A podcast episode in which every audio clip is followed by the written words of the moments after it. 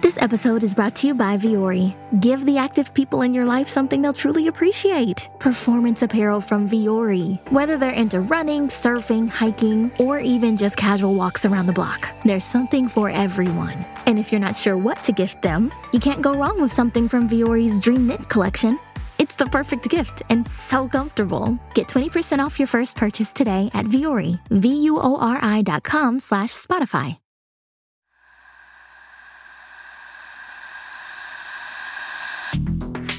Welcome to Parcast Crime Bites.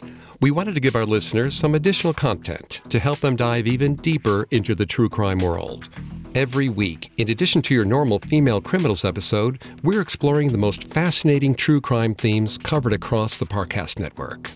We've collected short clips from some of our most popular Parcast originals to help us explore ideas like motivation, method, and madness, and show how interconnected the true crime world really is. You can find the original episodes for free on Spotify or wherever you listen to podcasts. A list of episodes that we used will be posted in the episode description. Today we're discussing the clues that criminals left behind and the ways in which the police use these clues to hunt down their suspect. These clues could be biological, such as DNA or fingerprints, or physical, such as a piece of clothing fiber left at the scene.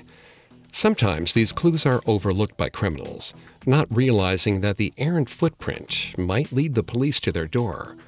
Other times, these bits of information are left intentionally, meant to taunt investigators who are struggling for answers.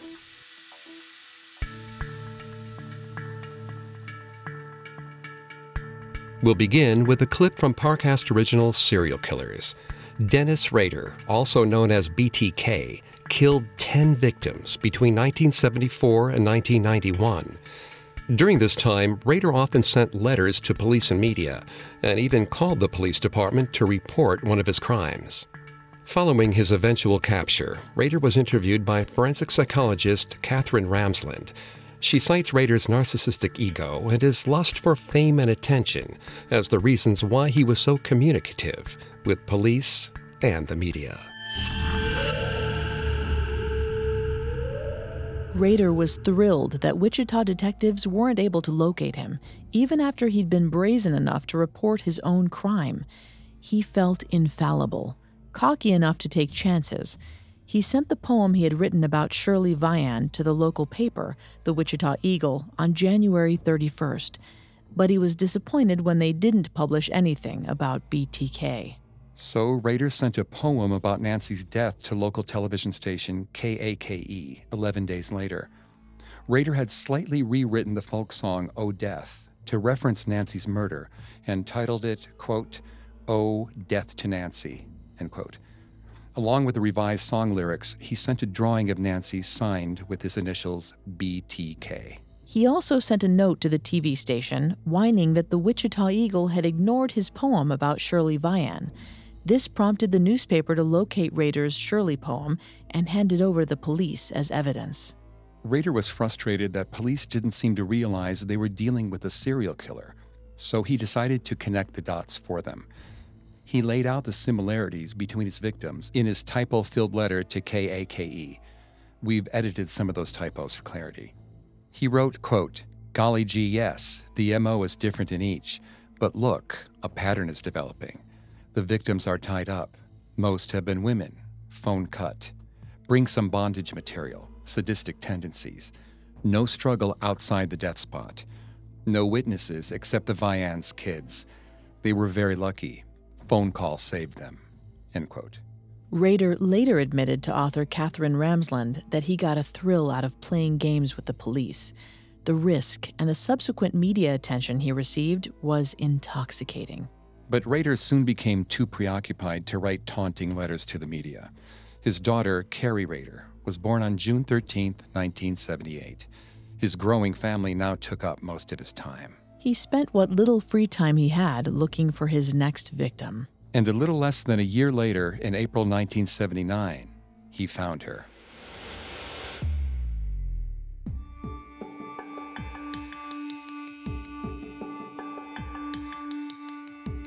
That clip from Serial Killers shows one of the many communications Rader had with police and media.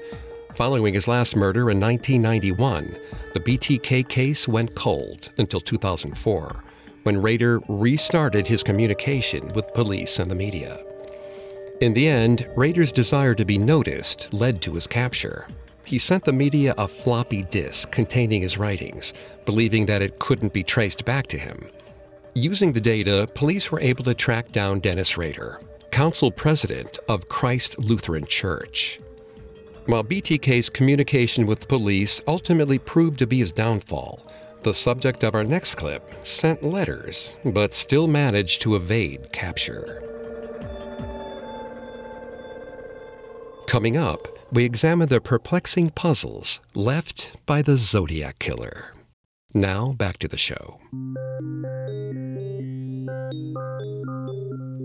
So far, we've covered Dennis Rader, also known as the BTK Killer. Throughout his killing spree, he sent messages to the police and media. This compulsive need for recognition ultimately led to his downfall. And he's not the only killer that felt compelled to broadcast his crimes. Our next clip comes from Unexplained Mysteries, covering the still unsolved murders committed by the Zodiac Killer. The Zodiac Killer claims to have killed up to 37 victims, but only five murders and two attempted murders have been definitively connected to the Zodiac. Over the course of the investigation, detectives collected clues from the scenes of the crimes, including tire tracks and a description of the killer by the two survivors. But seven months after the first murder, two newspapers received a perplexing clue directly from the killer. On August 1, 1969, the San Francisco Chronicle, the San Francisco Examiner, and the Vallejo Times Herald each received a copy of a letter that seemed to be written by the killer. The writer of the letters claimed credit for the murders of Faraday and Jensen and the attack on Ferrin and Mageau. Furthermore, the letter offered a list of evidence about the attacks that the killer provided to prove he was telling the truth. In his own words, the killer listed details that only he and the police who examined the crime scenes would know. The letters listed the kind of ammo used in the shootings, described the gunshot wounds of the victims, and accurately identified the clothes that the victims were wearing. This was not the raving of a madman who sought attention for crimes he did not commit. These letters came from the killer or someone who knew exactly what the killer had done. The letters also included a request. Quote, I want you to print this cipher on the front page of your paper. In this cipher is my identity. If you do not print this cipher by the afternoon of Fry 1st of Aug 69, I will go on a killing rampage Fry night. I will cruise around all weekend killing lone people in the night, then move on to kill again, until I end up with a dozen people over the weekend. Each of the letters received by the separate newspapers contained a different third of a cipher. The ciphers were naturally a jumble of various symbols including Morse code and the Greek alphabet that didn't seem to mean anything. The Chronicle and the Vallejo Times Herald published their ciphers the next day, with the latter also featuring a statement from Vallejo's police chief Jack Stiltz, in which he expressed doubt that the letter was written by the killer and asked for a follow up letter. Though the letters were an exciting and confounding development, police still had no solid leads on suspects. They would have wanted as many handwriting samples as possible to help track down whoever was sending the letters. The Examiner published its third of the cipher on Sunday, August 3rd. This would have been the first time that all three parts of the cipher were publicly available. The code was cracked by Monday, August 4th.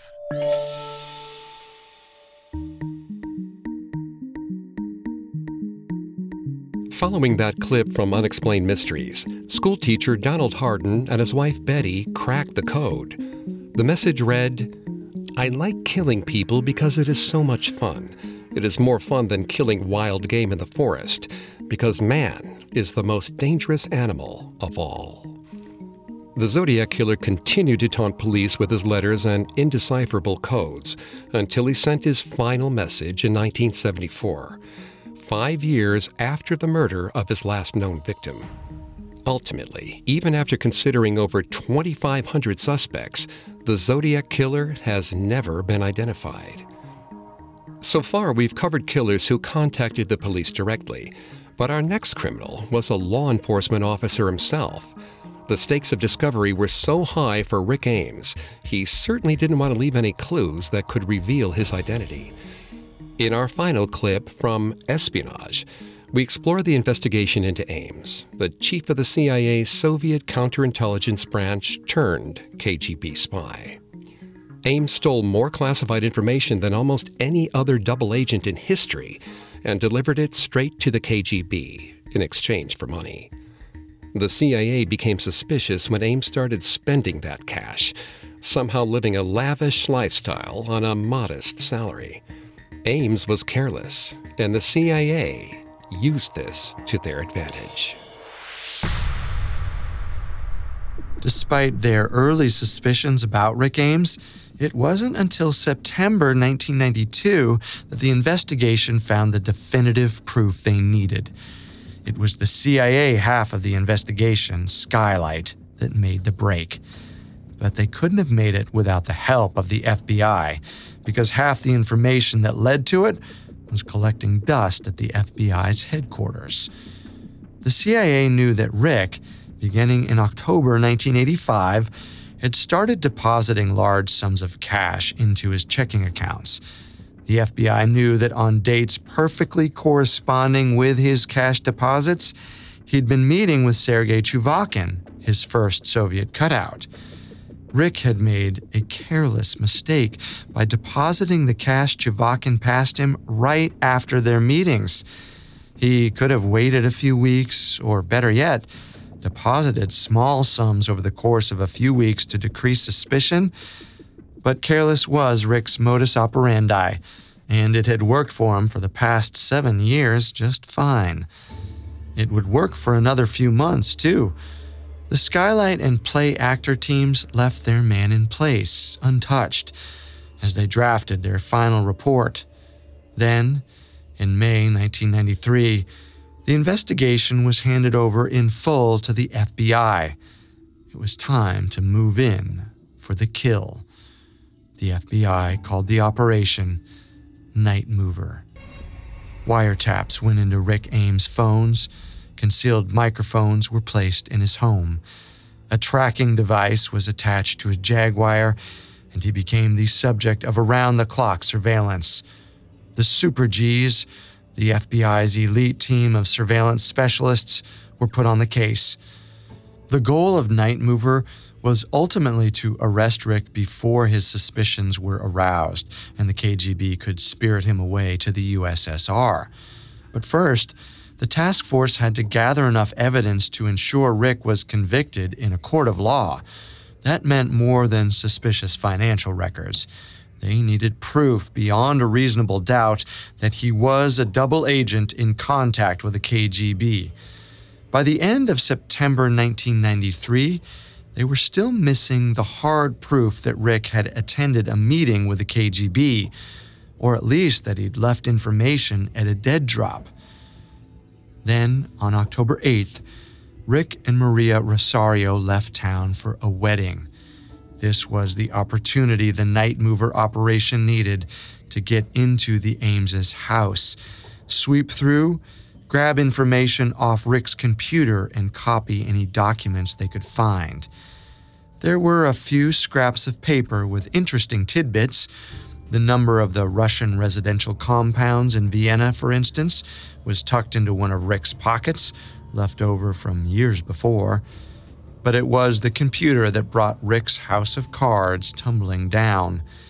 He'd recorded his dead drop in signal sites. He'd recorded his financial transactions with the KGB meticulously for once in his life. A printer ribbon revealed that a trip to Caracas in October 1992, which had already aroused the suspicions of the investigators, had been one of many trips to see his handler. There was also a letter that named his colleagues at the MBRF. The MBRF was the Russian Federal Ministry for Security, successor to the KGB's counterintelligence service. And the same letter assured his correspondent that Maria Rosario was very aware of his work. She had found out about Rick's work for the KGB in 1992, two years earlier. She'd kept silent. That made her an accomplice. The FBI could leverage leniency for her as a tactic to get Rick to talk.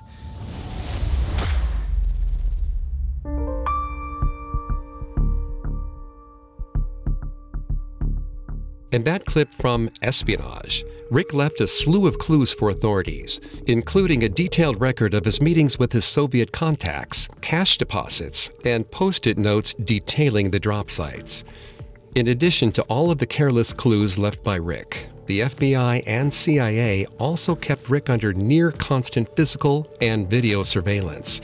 They followed him to a drop site and caught him red handed.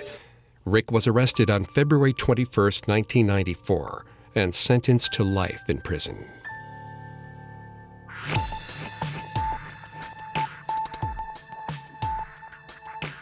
In the clips today, we saw that criminals can leave behind a variety of different clues, both intentionally and unintentionally. These pieces of information may ultimately be their downfall. In Serial Killers, BTK's ego driven letters eventually led to his capture. In Espionage, Rick Ames's incautious record keeping revealed a spy to the CIA. And in Unexplained Mysteries, the Zodiac Killer's ciphers led police to connect what they thought were unconnected murders, making them realize they had a serial killer on their hands. As police honed their methods of psychological profiling, and scientific advances allow investigators to pull DNA from the smallest samples. The clues left behind only become more influential, and sometimes their ego, their hubris, is the biggest clue of all.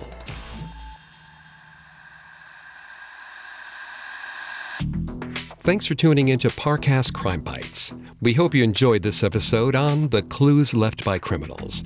We'll be back next week with a new episode on killers' first murders. What drives a person to kill for the first time? And how does their modus operandi change after that initial slaying? If you'd like to listen to the episodes we discussed today in full, simply search for our Parcast original shows, Unexplained Mysteries, Serial Killers, or Espionage on Spotify. Not only does Spotify already have all your favorite music, but now Spotify is making it easy for you to enjoy all of your favorite Parcast originals for free from your phone, desktop, or smart speaker. And don't forget to follow us on Facebook and Instagram at Parcast and Twitter at Parcast Network. I'll see you next time.